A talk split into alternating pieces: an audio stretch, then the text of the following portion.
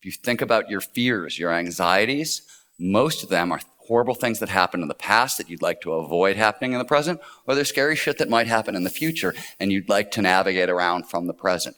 Very little of our fears, unless you're an action sport athlete in a dangerous situation or a soldier in combat or a boxer, martial artist kind of thing, are acute. Most of our fears are not present tense. So by removing past and future from our consciousness, anxiety disappears.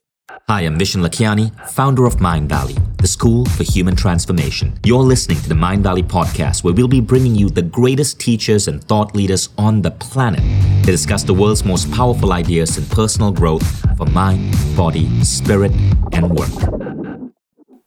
So it's great to be with you guys. It's fun to be back at Mindvalley. You guys heard a little bit about my background. I'm an author, I'm a journalist and I'm the co-founder and director of research at the Flow Genome Project. And what we study at the Flow Genome Project is ultimate human performance. What does it take to be your best when it matters most? What does it take to significantly level up your game? We're interested in paradigm shifting breakthroughs. Nothing is ever the same again. And really, in a phrase, if you can sort of get past the hyperbole and get to the practical level of this, our interest in what it takes to do the impossible. So we are in the middle of kind of a giant revolution in what it takes to achieve the impossible. And it is counterintuitive. It is strange. It is unusual. It turns a lot of our old ideas about high performance upside down. And it sits at the nexus of kind of two different lines of inquiry. One is the science of peak performance, the science of high performance. And the second is the science of spirituality. So I'm going to essentially tell you the same story twice starting at the exact same point. We're going to end up at two different places and then they're going to come together. This nexus has been, was the topic of my most recent book, Stealing Fire. So if you're curious, that's where to go farther. But I thought as a way of kind of introducing this idea of what does it take to do the impossible and the high performance side, I would sort of start where I started. Because I came to this question of what does it take to do the impossible through a pretty unusual door. I walked in through the door of journalism. I became a journalist in the early 1990s. And back then, action sports were just starting to happen surfing, skiing, rock climbing, snowboarding, the like. So back then, if you could write and ski, or write and surf, or write and rock climb, there was work. I couldn't do any of those things very well, but I really needed the work. So I lied to my editors, and I was lucky enough to spend the better portion of 10 years chasing professional, what were then called extreme athletes, and now are called action adventure sport athletes, around mountains and across oceans. And if you are not a professional athlete and you spend all your time chasing professional athletes around, you're going to break things. I broke a lot of things. What that meant is I got to take a lot of time off. I'd be hanging out, I'd snap this or that, and I'd take three or four months off. And when I came back, the progress I saw was astounding. It was amazing. It was leaps of bounds kind of stuff. Tricks and feats and activities that were absolutely completely impossible just three or four months ago. People believed they were never been done, never going to be done, weren't just being done, they were being iterated upon. And this caught my attention. And it caught my attention for a couple of reasons. First of all, back in the early 1990s, action and adventure sport athletes were a rowdy, irreverent punk rock bunch without a lot of natural advantages. Most of the people I knew had horrific childhoods, came from broken homes. They had very, very little education, and they had almost no money. And yet, here they were on a semi regular basis, reinventing what was possible for our species. And by reinventing, I'm not going to spend a lot of time on action sports, but I want to give you one example. Surfing is a thousand year old sport, and evolution was incredibly, incredibly slow. From the fourth century AD until 1996, biggest wave anybody had ever surfed was 25 feet. Above that, it was believed absolutely impossible. There are physics papers written about how it's impossible to paddle into waves over 25 feet tall. Today, as you can see from this photo, surfers are routinely towing into waves well over 100 feet tall, and they're paddling into waves over 80 feet tall.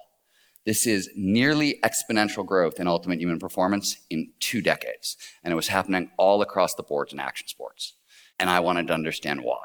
I also knew that if I didn't take my question out of action sports and into other domains, I was going to kill myself. I'd broken about 80 bones at that point, and I had to switch. So that's what I did. I took this question of what does it take to do the impossible into pretty much every domain imaginable and wrote books about them. So Tomorrowland, for example, is an investigation of those kind of maverick innovators who turned science fiction ideas into science fact technology. Bold was a look at upstart entrepreneurs, Larry Page, Jeff Bezos, Elon Musk, Richard Branson, people who had built world changing businesses in near record time against incredible odds. In abundance, I teamed up my good friend Peter Diamandis, started the X Prize in Singularity University, and we looked at entrepreneurs who were tackling grand, global, impossible challenges, stuff that 20 years before was the sole province of large corporations and big governments healthcare crises, poverty, energy scarcity, water shortages. Small teams of people were succeeding against these incredible challenges. And the interesting thing is, it doesn't actually matter what domain you look at. It doesn't matter where you go. Whenever you see the impossible becoming possible, whenever you're seeing peak performance, you're seeing a state of consciousness known to researchers as flow. You may know flow by other names. You may call it runner's high or being in the zone. If you play basketball, it's being unconscious. If you're a stand up comic, it's the forever box. Flow is a technical term, and we'll talk about where it comes from in a second, but it is technically defined as an optimal state of consciousness. It is a state of consciousness where we feel our best and we perform our best. And more specifically, it refers to those moments of rapt attention and total absorption when you get so focused on the task at hand, everything else just vanishes. Action and awareness will start to merge. Concentration is so focused on the present moment that your self vanishes. Time dilates. It's a fancy way of saying it passes strangely. Sometimes, occasionally, it'll slow down. You get a freeze frame effect from anyone who's been in a car crash or seen The Matrix. More frequently, it speeds up, and five hours go by in like five minutes. And throughout, all aspects of performance, both mental and physical, go through the roof. Flow science itself is very old. It dates back to the late 1870s, which was sort of the birth of the fields that became cognitive psychology and cognitive neuroscience. So in the 1870s was the first time somebody noticed, and it was actually a geologist named Albert Heim who noticed that altered states of consciousness seemed to have a huge impact on performance. This idea got carried forward, got explored by William James, often called the godfather of American psychology. He taught at Harvard, was a physiologist, was a physician, was a psychologist, and was a philosopher. Real breakthroughs took place in the 1960s and 70s when this man, Mihaly Csikszentmihalyi, who's often called the godfather of flow psychology, he was the chairman of the University of Chicago Psychology Department, and he did the largest global investigation of optimal performance anybody had ever undertaken. Tens of thousands of people took part. And what he discovered is four key things about flow. The first is the state is definable. It has eight core characteristics. And I mentioned these things to you before. The merger of action and awareness, complete concentration in the present moment, the vanishing of self, time dilation, and so forth. Because it is definable, it is also measurable. So we have extremely well validated psychometric instruments for studying flow. We don't yet have a physiological flow detector, though our organization and a bunch of other people are working hard on it, but we have great psychometric questionnaire based instruments. The next thing Csikszentmihalyi discovered is flow is universal. It shows up in everyone, anywhere, provided certain initial conditions are met. So flow is how we are hardwired for high performance. It is the biology of high performance. We've evolved to do it. He also gave flow its name. And the reason is when he was running around the world asking people about the times in their life when they felt their best and they performed their best, everybody said the same thing. He said, Well, when I'm in this state, every action, every decision flows seamlessly, perfectly, effortlessly from the last. Flow is a phenomenological definition, right? It describes how the state makes us feel. Flow feels flowy. What's interesting about that feeling is for flow to feel flowy, for every decision and action to flow seamlessly, effortlessly from the last, you're getting a good, quick look at what the state is actually doing. It is as close to near perfect decision making, near perfect high speed decision making as we can get. Now, notice I said near perfect not perfect. You can make all kinds of bad decisions in flow, and they're going to feel amazing. They're going to feel like you're dead on. In fact, Scott Schmidt, one of the early extreme skiers, used to say, Flow makes me feel like Superman up until the moment I'm not. So, important words of caution on that one. The other thing that Csikszentmihalyi discovered, and probably the most important discovery, is that flow is fundamental. Overall well being to life satisfaction and to meaning. In fact, it is the most fundamental component of those terms. We'll call them terms. In his research, the people who scored off the charts for overall life satisfaction, for the most meaningful lives, these are the people with the most flow in their lives. So after Csikszentmihalyi was done doing this kind of foundational work, people went, okay, flow is optimal performance. Next question, how optimal? What the hell are we talking about? The answer is pretty optimal. What we now know is that in sports and athletics, pretty much every gold medal or world championship that's ever been won has a flow state at its heart. Flow is responsible for significant progress in the arts, major breakthroughs in science and technology. In business, we have some interesting and really compelling research done by the McKinsey consultancy. And they found, after a 10 year study, that top executives in flow report being five times more productive.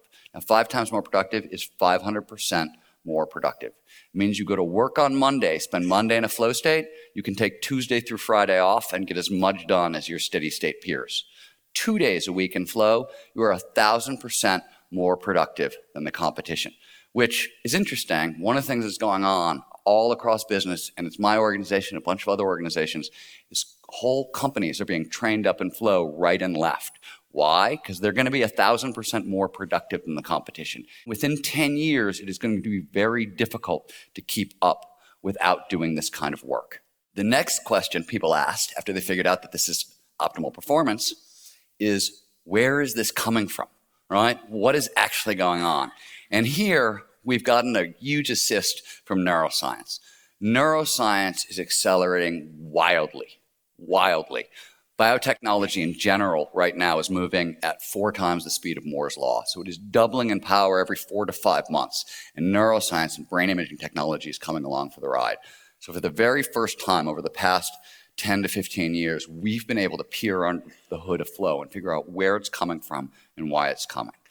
Now, there are still holes in this research we can drive buses through. We know a hell of a lot more than we ever did. This, by the way, is one example of that research. So this is me taking part in an experiment designed by Stanford neuroscientist David Eagleman. And I've been hoisted 150 feet in the air and I'm being dropped into a circus net. I've got a perceptual chronometer on my wrist and we're trying to figure out why time passes so strangely in flow, which we have made some progress on. And I will also tell you after that experiment, eight months of chiropractic work till I can walk right again. So I have bled for this research for you people. Just want you to know that. And what we've discovered turns a lot of our old ideas about high performance upside down. So the old idea about optimal performance is something you're probably familiar with. It's what's now known as the 10% brain myth. It's the idea that at any one point we're only using a small portion of our brain. So ultimate performance, aka flow, it must be the full brain on overdrive. We had it completely backwards. Turns out in flow, we're not using more of the brain, we're using less of it, a lot less. In flow, we experience what's known as transient hypofrontality. Transient meaning temporary, hypo, H-Y-P-O, it's the opposite of hyper, means to slow down, to shut down, to deactivate.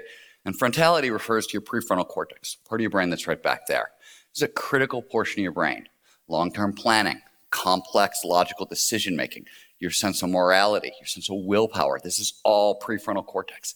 In flow, this portion of your brain gets really, really quiet. This has a huge impact both on cognition and performance. Why does time pass so strangely in flow? Turns out time is calculated all over your prefrontal cortex. And as parts of it wink out, we can no longer separate past from present from future. Instead, we're plunged into a state that researchers talk about as the deep now. Deep now has some big benefits on performance. You think about your fears, your anxieties, most of them are horrible things that happened in the past that you'd like to avoid happening in the present, or they're scary shit that might happen in the future and you'd like to navigate around from the present. Very little of our fears, unless you're an action sport athlete in a dangerous situation or a soldier in combat or a boxer, martial artist kind of thing, are acute. Most of our fears are not present tense. So by removing past and future from our consciousness, anxiety disappears. All of our stress hormones flush out of our system. Same thing happens to your sense of self. Self is essentially a network. It's a bunch of different structures in the prefrontal cortex and a couple other parts of your brain working together in concert. And like any other network, when the nodes start to get down, pretty go down, pretty soon the whole network collapses and your self disappears. Again, huge impact on performance. As your self disappears, so does your inner critic. That nagging, always on defeatist voice in your head. When you're in flow, that voice goes silent. Now, emotionally, we experience this as liberation, as freedom. You're actually getting out of your own way. Performance wise, it's a huge boost. Creativity goes way up because you're no longer doubting all your neat ideas. Risk taking goes way up because you're no longer standing in your own way. Simultaneously to these changes in neural anatomical function, we're also seeing brain waves shift. So normally, right now, you're paying attention to me, your brain is probably in beta. It's a fast moving wave. It's where we are when we're awake, we're alert. Below beta is a slower wave known as alpha. This is daydreaming mode. This is where you can sort of move from idea to idea to idea without a whole lot of internal resistance. Underneath that is theta, much slower wave, usually shows up only when we're in REM sleep or in the hypnagogic state as we're falling asleep. The theta is where you're going from idea to idea with no resistance. So you're thinking about a green sweater and it becomes a green elephant and becomes a green planet. That's theta. Flow exists on the borderline between alpha and theta. It's a state of much heightened creativity, but more interestingly, it's also the ready condition for a gamma spike. Now, gamma is a totally different wave, it's a very fast moving wave, and it shows up a lot of different cases, but it shows up primarily during binding, which is when the brain ties a whole bunch of new ideas together into a firm idea. It's the brainwave signature of the aha moment. What this means is flow perches us right on the edge of that aha moment. So when you're in flow, you are always on the edge of creative breakthrough. Finally, perhaps most importantly, we see a big shift in neurochemistry when we're in flow. And there's a lot more work to be done here, and there's a lot of stuff we don't know. But what we think we know is that five of the most potent neurochemicals the brain can produce show up in flow. Now, all five of them have huge impacts on performance. Norepinephrine, dopamine, these are focusing chemicals. Endorphins are pain blockers. Anandamide is a pain blocker that amplifies lateral thinking. Serotonin is a calming, feel good chemical, pro social chemical as well. All of these things have huge impacts on physical performance. So, fast twitch muscle response goes up, our sense of pain goes down, strength increases. More importantly, is how they impact cognition. And I'm going to talk about how they impact the three sides of the so called high performance triangle. This is motivation, learning, and creativity. So, besides being performance enhancing chemicals, all five of those compounds are pleasure drugs. And they're the five most potent pleasure drugs the brain can produce. Just to give you an idea, so these are endogenous chemicals. They're internal to our system and they're mimicked by exogenous chemicals. So endorphins, for example, are the internal version of external opiates like heroin and morphine and Oxycontin. And just to give you an idea, there are about 20 different endorphins in the brain. The most common one is 100 times more potent than medical morphine. So when I say these are pleasure drugs, these are very, very pleasurable. And usually you don't get all five at once. To give you an example, romantic love. This is one of the best feelings we get on the planet. It's primarily dopamine and norepinephrine. That's that cocktail that we call romantic love. Flow gives you three additional pleasure chemicals on top of this. So, flow is a huge boost in motivation. So, when we see that 500% spike in productivity that McKinsey discovered, it's because of these addictive feel good chemicals. Now, scientists, they don't like the word addictive, it's got bad connotations. So, instead, they call flow autotelic, meaning it's end in of itself, or they talk about it as the source code of intrinsic motivation. We see something similar with learning. Quick shorthand for how learning and memory works in the brain. The more neurochemicals that show up during an experience, better chance that experience is going to move from short-term holding into long-term storage. Which is why in studies done on soldiers and radar operators and snipers, skill acquisition in flow goes up 200 to 500%. In fact, there's a really cool study that was done by a friend of ours, Chris Berka, who works at Advanced Brain Monitoring. You can find it online, B E R K A. They took soldiers, or they took uh, snipers who had novice snipers, people who had never fired a bow before or never fired a handgun or a rifle. They put them into flow and they trained them up to expert level. It took 50% less time. So we've all heard about Malcolm Gladwell's fabled 10,000 hours to mastery. This is Anders Ericsson's research. What the research also shows is that flow can cut that in half. Creativity is probably a bigger story. So Creativity is one of these terms that is often mystified. But if you look under the hood of creativity, what you often see is a recombinatory process. It's the product of the brain taking in novel information, using it to connect with older ideas, and create something startling new out of that connection. In flow, all the brain's information processing machinery gets amped up thanks to this neurochemistry. So we take in more information per second, so data acquisition goes up. We pay more attention to that incoming information, so salience increases. We find faster connections between that incoming information and older ideas, so pattern recognition goes up. We find faster connections between that incoming information and really far flung, disparate, outside the box ideas, so lateral thinking goes up. And on the back end of creativity, because it's not enough to come up with new ideas, right? You have to turn them into something and go public with it. We also see risk taking getting amplified. So the neurochemicals in flow surround the creative process, which is why in studies run by my organization, some at Harvard, some at the University of Sydney, we see creativity increase in flow 400 to 800%. So I told you I was going to tell you a tale of two simultaneous revolutions. So we're going to stop here and we're going to go back, right? This was a look at the science of high performance and sort of where we are today. Now we're going to jump back and look at the science of spirituality, or more specifically, the science of mystical experiences. So we're going to go back to this slide. 1901, William James writes a book called Varieties of Mystical Experiences. And what James was interested in was in all sorts of mystical experiences. So he went around the globe interviewing anybody he could find, all kinds of different experiences, Tibetan Buddhist meditators, all the way through Quaker meetings and so forth. He studied flow, he studied a whole ton of stuff. And what he noticed and what he said is doesn't seem to matter when you're looking at psychedelic experiences, when you're looking at trance states, when you're looking at religious states, when you're looking at meditative states, when you're looking at flow states produced by endurance sports or action sports. All these things seem very, very similar to me. And he said, even if you don't believe the kind of religious wrapping around these states, you have to think two things are real. One, these experiences are psychologically real meaning however they're gussied up, on the other side of these experiences, people are different, happier, more content, more passionate about their lives. So these states are psychologically real no matter what else you want to say about them. Now, that idea didn't hang too well in psychology. Freud came next. And psychology took about a hundred year detour around this idea. First of all, Freud was a hardcore atheist right? He Wanted nothing to do with religion. He said that religion was comparable to childhood neuroses. And that was it for Freud. So science became very, very atheistic at that point. And the other point was he didn't feel it was the job of psychology to explore these states. He wasn't interested in psychological possibilities. He thought psychology should be about curing pathological problems.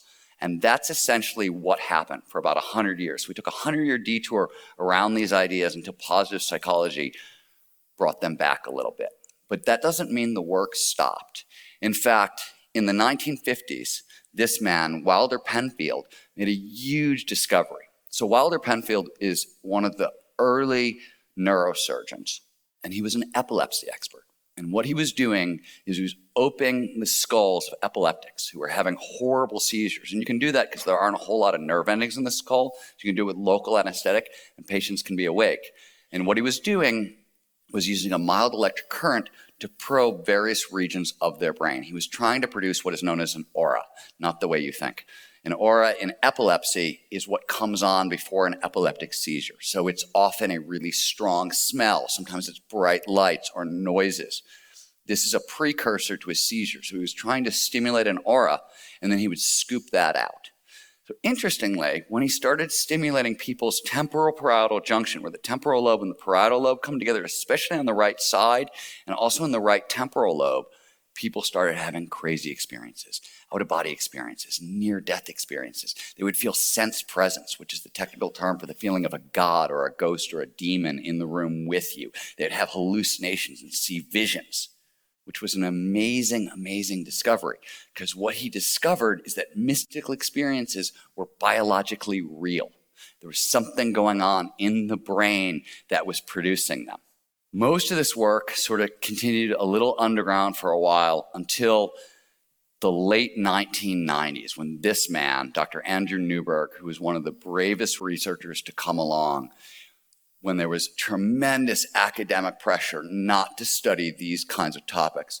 Andrew Newberg was really interested in consciousness. He was at the University of Pennsylvania, and he really wanted to understand what is known as cosmic unity or unity, which is the feeling of becoming one with everything. And Dr. Newberg's feeling was that this experience of oneness it's often been called the perennial philosophy because it shows up in pretty much every religion and mystical tradition on earth, and it did long before the era of mass communication. So he asked a simple question if it's everywhere at once, either the whole world is having a mass hallucination, which might be possible and might be interesting, or there's something biological going on. So what Dr. Newberg did is he took two different patient populations Tibetan Buddhists and Franciscan nuns, who both experience a version of unity, right? In Tibetan Buddhism, it's absolute unitary being, it's oneness with everything. For Franciscan nuns, it's unio mystica, which is oneness with Jesus or oneness with God's love. And what he discovered after putting people in an early version of fMRI brain scanners known as a SPECT scanner is that when people feel one with everything, what he calls the orientation area and is actually the right parietal lobe, the same spot that Wilder Penfield noticed, gets really, really quiet. It deactivates. So, in the same way that flow deactivates the prefrontal cortex, what's going on here? And the reason that happens, it's an efficiency exchange. When you need extra energy for attention, the brain has a limited energy budget. It's got a fixed energy budget, and it's an energy hog. It uses up 25% of our energy simply at rest. So when the brain needs extra energy for attention, like it does in deep meditation, it starts to turn off non critical areas. This is what happens in flow, and it also happens in meditation. And in meditation, in really deep meditation, not only does the prefrontal cortex start to shut down, but this right parietal lobe shuts down. And this is called, he dubbed it the orientation area because it helps us orient ourselves in space. This portion of the brain separates self from other. Does this by drawing a boundary around the self and say, you end here and the rest of the world begins. Now, this boundary is flexible. Anybody who's had a child knows that when you hold a small child, after a little while, you can no longer tell where you end and the child begins, right? We all have had that experience. Blind people can feel the sidewalks through the tips of their cane. Tennis players will become one with their racket, right? All the same phenomenon. It's the right temporal lobe shutting down. And when this portion of the brain shuts down, no information in or out, the brain concludes, it has to conclude that at this particular moment, you are one with everything. So, this is also where I sort of drop into this story. I was at this point researching surfers, and I was researching surfing and flow states. And one of the things that kept coming up is I kept talking to surfers who would secretly take me aside and say, Psst, when I'm in a tube, when I'm surfing, I'm becoming one with the ocean. Don't tell anybody. They were totally embarrassed and nobody was talking about it, but they would tell me these stories about becoming one with the wave. And I was like, wait a minute. Hold on. This is really, really similar to what my buddy Andy has discovered in the lab. And we were talking about it. And I said at that point, I was like, hey, do you think it's possible that like the flow state that surfers are experiencing, the focus is as intense as what meditators are experiencing? And he said, Well, I, th- I think it, it may be. And we've looked at it. And the answer is yes, that's exactly what's going on. That was the start of sort of a gold rush into the science of mystical experiences. Over the past 10 to 15 years, pretty much every mystical experience you can think of, what is known as the entire ecstatic spectrum. So these are all the experiences that are north of happy trance states, flow states, states of awe, contemplative states, meditative states, technologically mediated states, and we'll talk about those in a moment, sexually provoked states like tantric states, mystical states, even transformative festivals. Research out of Oxford on what's going on in people's brains at Burning Man shows that festival and other transformational festivals are also producing these same states of consciousness. Turns out that the neurobiology of the ecstatic, the entire kind of north of ha- happy spectrum, shares very similar kind of underlying foundations. There's lots of individual differences, but the foundation is pretty similar. We see deactivations in the prefrontal cortex, the default mode network goes down, the temporal parietal lobe also gets really, really quiet. We see brain waves move to that alpha theta borderline. We also see some combination, usually, or at least a handful of the big five neurochemicals, which is why all of these states phenomenologically produce the same experiences. So, what we know about all of these altered state experiences, all of these north of happy experiences, is they do the same thing selflessness, timelessness, effortlessness, and richness. In other words, prefrontal cortex goes away, so our sense of self disappears. Prefrontal cortex goes away, so time disappears. Effortlessness is a reference to that huge spike in feel good neurochemistry. And when that's coursing through your system, you often feel like you're being propelled through your life by forces that are greater than you, right?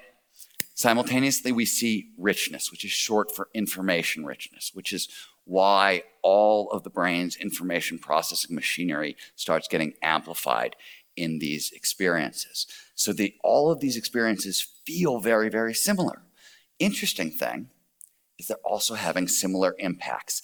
And we see this on both sides of the spectrum. So we're going to look at the healing side first before we look at the high performance side. On the healing side, I love the PTSD research for this because it's very, very interesting. So back in the late 90s, the early 2000s, a guy named Rick Doblin, who is the head of the Multidisciplinary Association for Psychedelic Research, and a psychologist named Michael Mithoefer, who's down in South Carolina in the States, wanted to know if they could use MDMA, so the same psychoactive that's inside of ecstasy or Molly, to treat PTSD. And after an incredibly brave and hard fight, they finally got to test this research, and you've probably heard about it at this point. And what they discovered is combining MDMA with talk therapy into what's known as psychedelic therapy. So you're not just taking a drug, you're taking a drug with a lot of attention being placed on set and setting. You have a therapist with you. They found that one to two sessions of MDMA therapy was enough to completely cure or significantly reduce so people could get way off their meds symptoms of PTSD. That was amazing. It was breakthrough research. It's fantastic. And in fact, it's still ongoing. MDMA has proved so successful with this extreme anxiety disorder that we're now seeing tests of it for normal anxiety disorders and depression. And those are moving forward. In fact, the FDA in the United States is so excited by this research into MDMA that they have fast tracked drug development, which has never actually happened before. And they're doing it with a, what is still a Schedule One drug, meaning it's totally illegal and it supposedly has no medicinal benefit. America, strange place. but this research was only the beginning because the next thing that happened is the army came along and they said, well, this is great, this is fantastic, but there are a lot of people who don't want to have to take a mind altering substance to get this kind of result. So, what can we do? So at Camp Pendleton, they reran the exact same experiment. They've now done it with over a thousand soldiers with PTSD, and they replaced MDMA with surfing and the flow states produced by surfing. They also use talk therapy, so it's the exact same protocol with surfing instead of the psychedelic substance. What they found was that five weeks of talk therapy and surfing therapy for flow was enough to completely cure or significantly reduce symptoms of PTSD in soldiers. They reran the same experiment with mantra meditation, actually. I think they used TM. And they found that four weeks of TM in conjunction with talk therapy was enough to significantly reduce or completely cure PTSD. What we're seeing here, three different treatments. These are, I mean, think about this for a second. You've got people taking MDMA, so we're, we're thinking ravers, surfers, and meditators. They're not three groups of people you normally think of overlapping, and yet under the hood, neurobiologically, all these things are doing the same thing because what's going on in your brain is very, very similar. And we are also seeing this on the other side of the spectrum. So, what we've discovered is that the same tools that will take the subpower up to normal can take normal all the way up to Superman. So, for example, a couple years ago, five, six, seven years ago, my organization, the Flow Genome Project, got to take part in what was known as the Red Bull Creativity Study.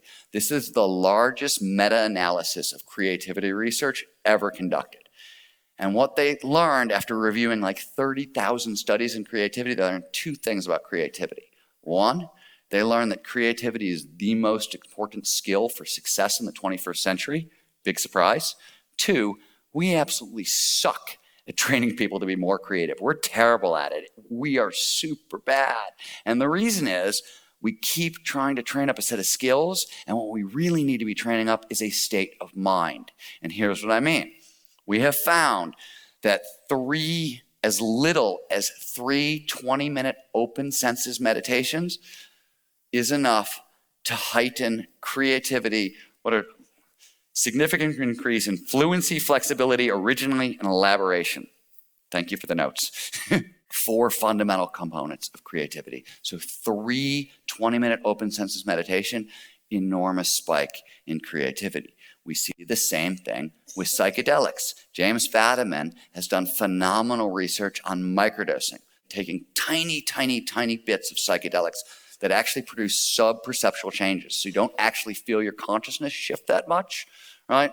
A lot of people right now, especially on the West Coast, have been microdosing at work. We're seeing it all over Silicon Valley. I've been in huge major companies, and people have come up to me, like managers have said, My entire team of engineers are microdosing on a regular basis at work, which just sounds insane until you stop to realize that what James Fadiman discovered is that microdosing can amp up creativity by 200%.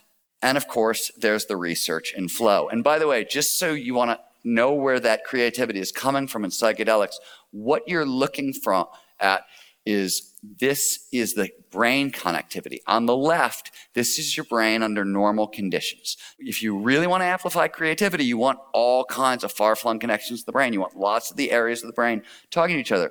On the left is your brain under normal conditions. On the right is your brain on psilocybin, the magic and magic mushrooms. So this is where that boost in creativity is coming from. This is also why consciousness hacking has gone mainstream. In the US, we've got 44% of American companies are rolling out mindfulness training programs this year. Yoga is now a billion dollar industry, right? And as of 2017, psychedelics have been proven to be phenomenal treatments, exciting treatments for depression, anxiety, PTSD, and all kinds of addiction and OCD. This is huge research, and there's tons to go on. Now I want to bring it all back together, right? All this stuff has happened, and where are we today? The good news is what all this research is telling us is that consciousness is hackable. And I want to be really clear. You don't have to take a mind altering substance to do any of this. I'm going to talk about what we know from flow. So, what we've discovered about flow, I said earlier, flow shows up in anyone, anywhere, provided certain conditions are met. What are those conditions? We now know there are 20 different flow triggers you're looking at the list. There are probably, by the way, way more than 20, but this is all we've discovered. And they come in two varieties. There are individual triggers, what it's going to take to drive me into flow or you into flow. And then there is a shared collective version of a flow state, what's known as group flow. This is essentially a team performing at their very best. And we probably all had some experience with group flow. If you've ever seen kind of like a fantastic music performance where the band just comes together and the level of the performance goes through the roof, You've seen a fourth quarter comeback in football or basketball, usually group flow. If you've taken part in a phenomenal brainstorming session where ideas are just flying off the wall and real progress is getting made, that's group flow in action. So, I'm not going to go into too much detail here, but what all of these triggers do, what they all have in common, flow follows focus. It only shows up when all of our attention is in the right here, the right now. That's what all these triggers do. They drive attention into the present moment. If I was going to talk about this neurobiologically, I would say most of these triggers either boost norepinephrine and dopamine, which are, besides being underneath romantic love, they're the brain's principal focusing chemicals, or they lower cognitive load a little bit. So they lighten the load on the working memory. Both cases drives attention into the present moment. So I'm going to break down, just so you get a sense of it, three different flow triggers. And the reason I chose these three is Flow Genome Project just completed a giant creativity study one of the deepest studies on flow and creativity that's ever been done. It's a pilot study, so I shouldn't be talking too much about it.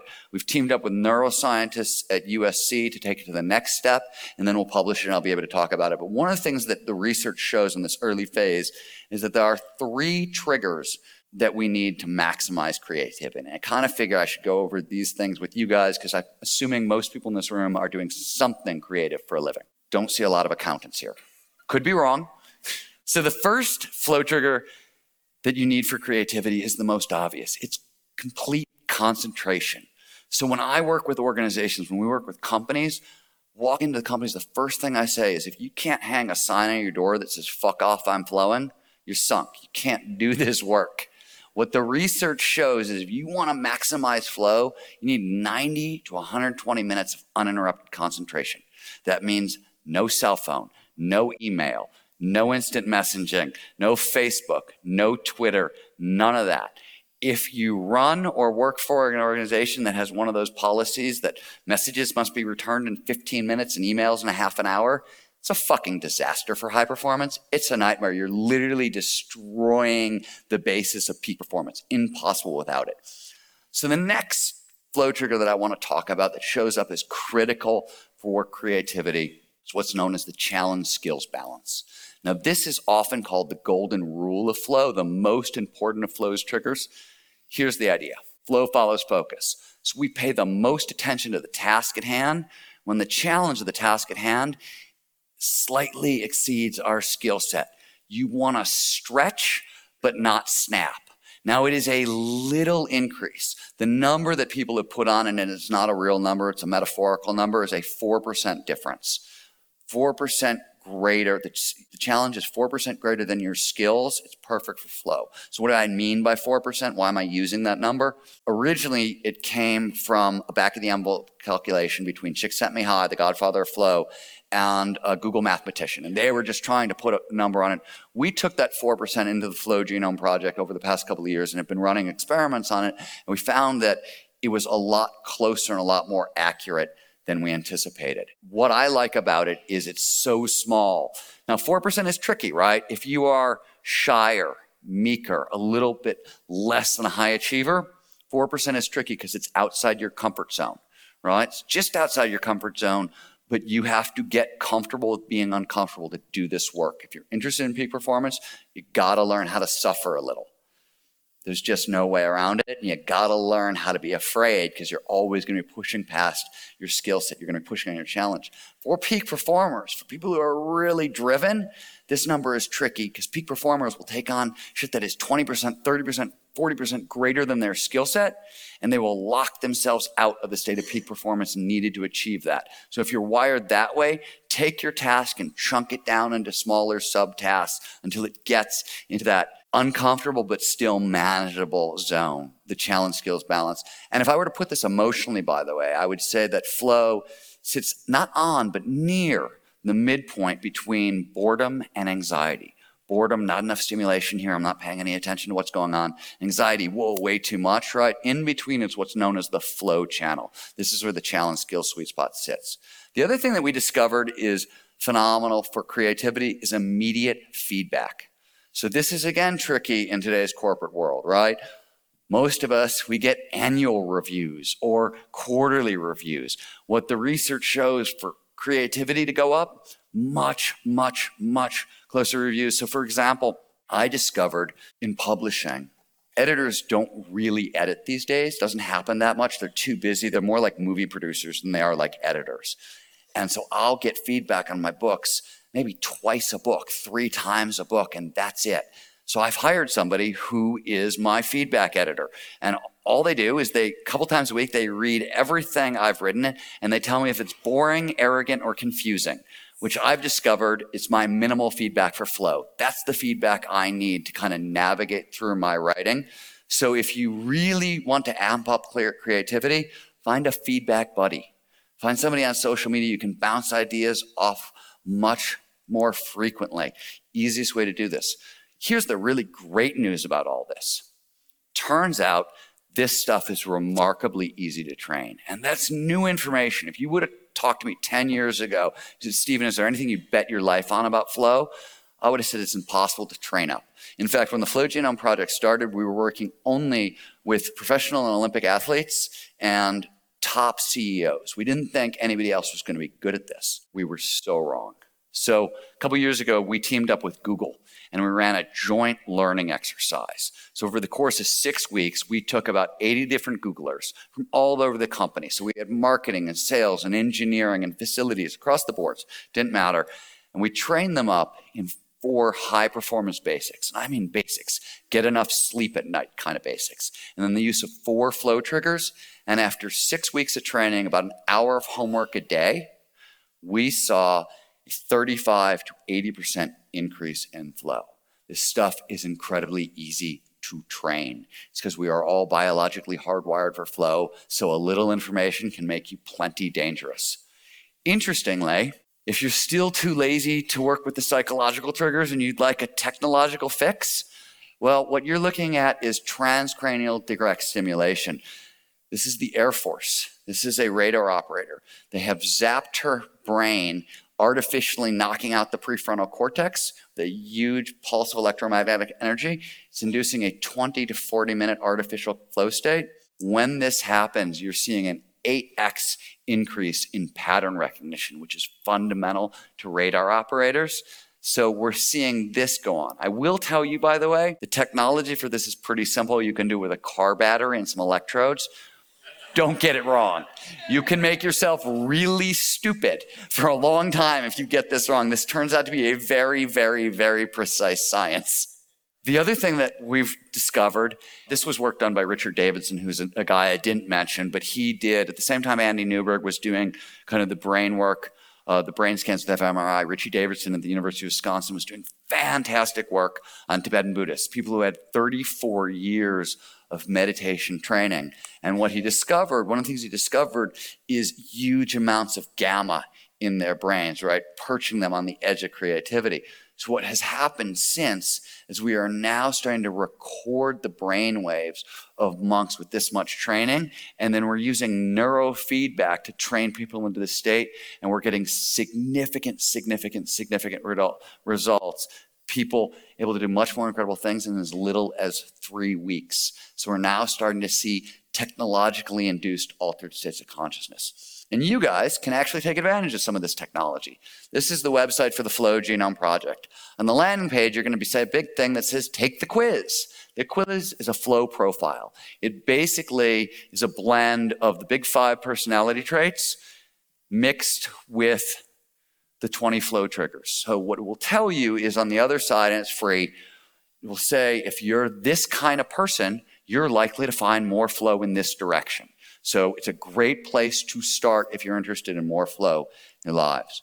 So one last thing I want to tell you is this is super interesting. When myself and Jamie Wheal, my partner in the Flow Genome Project, were writing Stealing Fire, I want early on, I was having a conversation with a friend of mine, a guy named Salim Ismail. Salim Ismail was a former head of innovation at Yahoo. He was at that time, he was the first president or executive director of Singularity University in Silicon Valley, where they study exponential technology and its ability to solve big challenges. And Salim's been a long time Flow fan.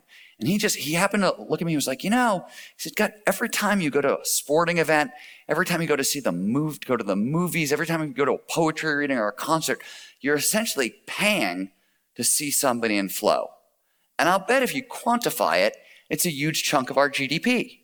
And I went, wow, that's a neat idea. I wonder if you could do that. And then when that research started to pile in that William James was right, that all of these different altered states under the hood have the same kind of neurobiological signature, Jamie and I decided to do a study. We wanted to see what we was what we term the altered state economy, which is how much money did we spend globally seeking out states where our prefrontal cortex quiets down, where we're selfless, effortless, timeless, and tapping into this richness. How much do we spend? And we, now some of this stuff, by the way, some of it's conscious and it's paused and people coming to Mindvalley and going on meditation retreats and working with flow. And some of it is just people chasing unconsciousness with drugs. So not all of this is good. But just to give you an idea of how big this is, what we discovered is that the altered state economy is $4 trillion a year. That is one sixteenth of the global economy that is spent trying to shift our consciousness. That is astounding. And because of all the te- tools and techniques and technologies I've been talking about today, that number is going to continue to grow. So you're looking for a growth industry to build a new business, altered states of consciousness. And I think as a final thought, what I want to leave you with is the fact that I think all of this information, everything I've been talking about today, puts a wonderful yet horrible burden on each and every one of us, right? You got to stop. You got to ask yourself, right? What the hell would you do if you could be 500% more productive? If you could boost creativity by 600%, if you could cut learning times in half, right? What grand challenges, what impossibles are you going to go after? This is exactly what is available to each and every one of us today. But what you choose to do with this information, that is entirely up to you. But thanks for listening.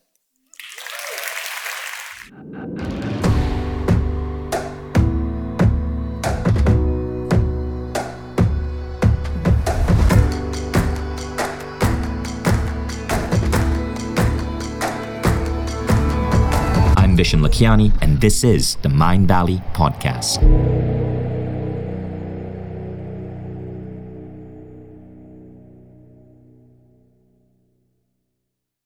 If you like the Mindvalley Podcast, take the next step. Become a Mindvalley member. Imagine being coached daily by the greatest teachers on the planet. How quickly would you transform your health, your mindset, your body, your relationships? How quickly would you double the size of your company? How quickly would you see your career grow?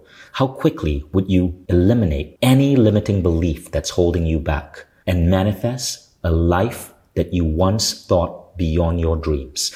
When you become a member, you don't just get access to the greatest education in the world. You become part of a community of 150,000 of the most incredible people dedicated to personal growth. Go to mindvalley.com forward slash now to get started.